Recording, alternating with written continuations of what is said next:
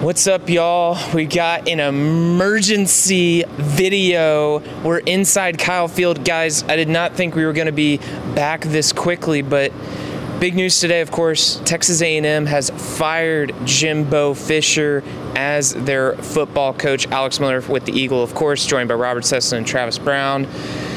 Look, it, I don't know if it's necessarily surprising that Jimbo got let go, but I think the timing of it was was what caught everybody off guard today when uh, we all woke up and heard that A&M doesn't have a head football coach anymore. Yeah, luckily you woke up first, Alex. I appreciate that. But here's the deal is I thought it was 50-50 possibly when Jimbo comes back or not, but I thought it was going to happen after the season.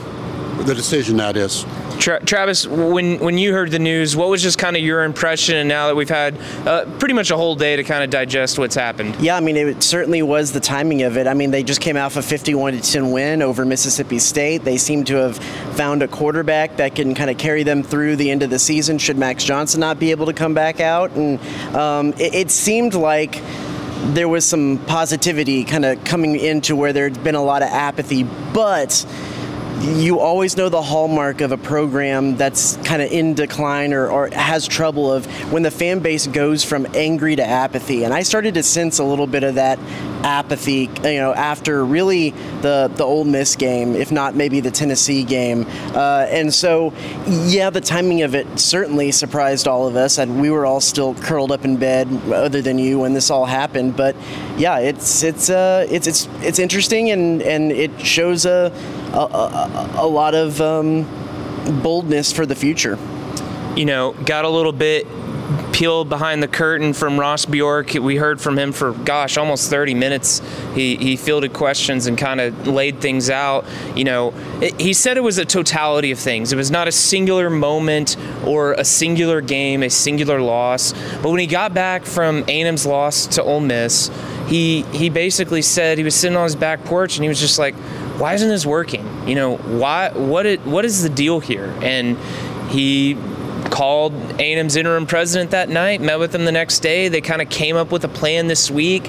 You know, I think for for a, a decision-making process, it helped that A&M had all of their regents here for a previously scheduled meeting.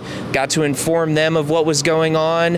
He said that he didn't want to make a move in the middle of the week to stir emotions ahead of a game, uh, and and that's kind of what led to the decision that came this morning. He met with Jimbo around 9 a.m. here in Kyle Field. It was a brief meeting. Uh, also let go Mark Robinson, Jimbo's right-hand man. Uh, kind of ran the ship behind the scenes and uh, named Elijah Robinson interim head coach before they told the team, even though uh, a good chunk of players, it seemed, already kind of knew what, what had happened from social media.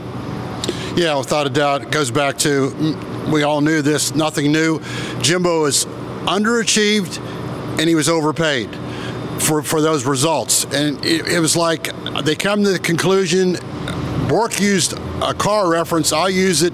Jimbo had this Rolls Royce. He kept getting new parts, great recruits, but it kept falling apart. Anytime went on a rough road, it fell apart. And they finally reached a point and said, enough is enough. We're going to move on. Yeah, I think the thing that everybody is going to want to know about and talk about after this is is the nature of that contract. You know, C said he was overpaid. They gave him that guaranteed 10-year contract that was extended in 2021, uh, and there's a lot of money left on the table to to be paid that to to Fisher. That includes 26, or it begins with 26 million within 120 days of today, uh, the, the, the date of termination. Uh, and Ross uh, Ross Bjork said he had conversations with uh, Travis Dabney, the, head of the 12th Man Foundation, and um, kind of looking at where some of the uh, buckets, some of the funds that they have sitting in, in kind of savings uh, uh over there, and that they can piece together between non-categorized uh, uh, donations in the 12th Man Foundation and some of the athletics budget to get that initial payment of uh, 26 million approximately out of the way, and then there after that there's annual payments, installments for the remainder of the money annually uh, throughout the remainder of the contract, and those will come out of the athletic department budget. They're going to tighten the belt a little bit, but they also said that they're bringing in new revenue streams. They have the new ESPN uh, contract coming in with the SEC that's going to provide a little bit more money to the athletic department uh, than in years prior. So uh, it, it's not going to come out from the university fund. There's I mean, they are pulling money from the 12th Man Foundation, but according to Bjork, it's not some big, you know, uh, uh, booster who's coming in and just throwing all the money at it. It's going to be a contribution of things, and some of that is going. You're going to see the effects of that in the athletic budget moving forward. So you're telling me the price of oil barrels don't matter in this situation? Apparently, the I mean, the, the, it matters a little bit because they are dipping into uh, that that 12th Man Foundation uh, fund, and some of that we we know is from oil money. But um, yeah, it's it's going to be interesting, and it's going to be interesting with things on the horizon. We're getting a little ahead of ourselves, like uh, potential uh, renovation of Ellis Field and potential renovation of Blue Bell Park, and how they're going to finish, uh, continue to finish the the football complexes here that are going to start uh, getting built. What that looks like and how that changes as they will have to tighten the belt a little bit in the athletic department. You know, let's just take a moment and look back at, at Jimbo's tenure for a second. Cease, what would you say were maybe some of the most defining moments, highs and lows? Well, I think you got to go back to they beat uh, LSU. They finally were able to get over the hump. The seven overtime game that sticks out to me, and then obviously the loss to uh, Appalachian State. Uh, we saw the highs and the lows, and the bottom line I see is he just didn't have enough highs. He came close to Clemson.